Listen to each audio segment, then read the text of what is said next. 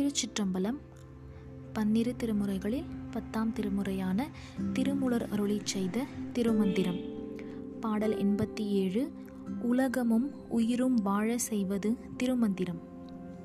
பாடல் அங்கி மிகாமை வைத்தான் உடல் வைத்தான் எங்கும் மிகாமை வைத்தான் உலகு ஏழையும் தங்கி மிகாமை வைத்தான் தமிழ் சாத்திரம் பொங்கி மிகாமை வைத்தான் பொருள்தானுமே பொருள் உடலை அளித்த சிவபெருமான் அந்த உடலில் அக்னியை மிகாமல் இருக்கும்படி வைத்துள்ளான்.